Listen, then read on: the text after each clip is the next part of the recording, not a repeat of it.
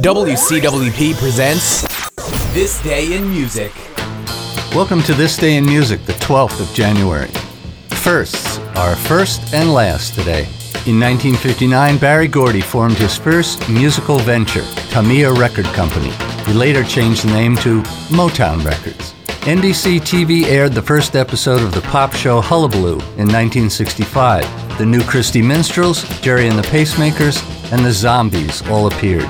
Their debut album, Dazed and Confused, was released by hard rock group Led Zeppelin in 1969. In 1974, the Rolling Stones released the single Brown Sugar from Sticky Fingers album on their very own record label. The Police had their first rehearsal in 1977 in drummer Stewart Copeland's apartment with Henry Padovani on guitar, Sting on bass, and Andy Summers on guitar. And that's it for this day in music.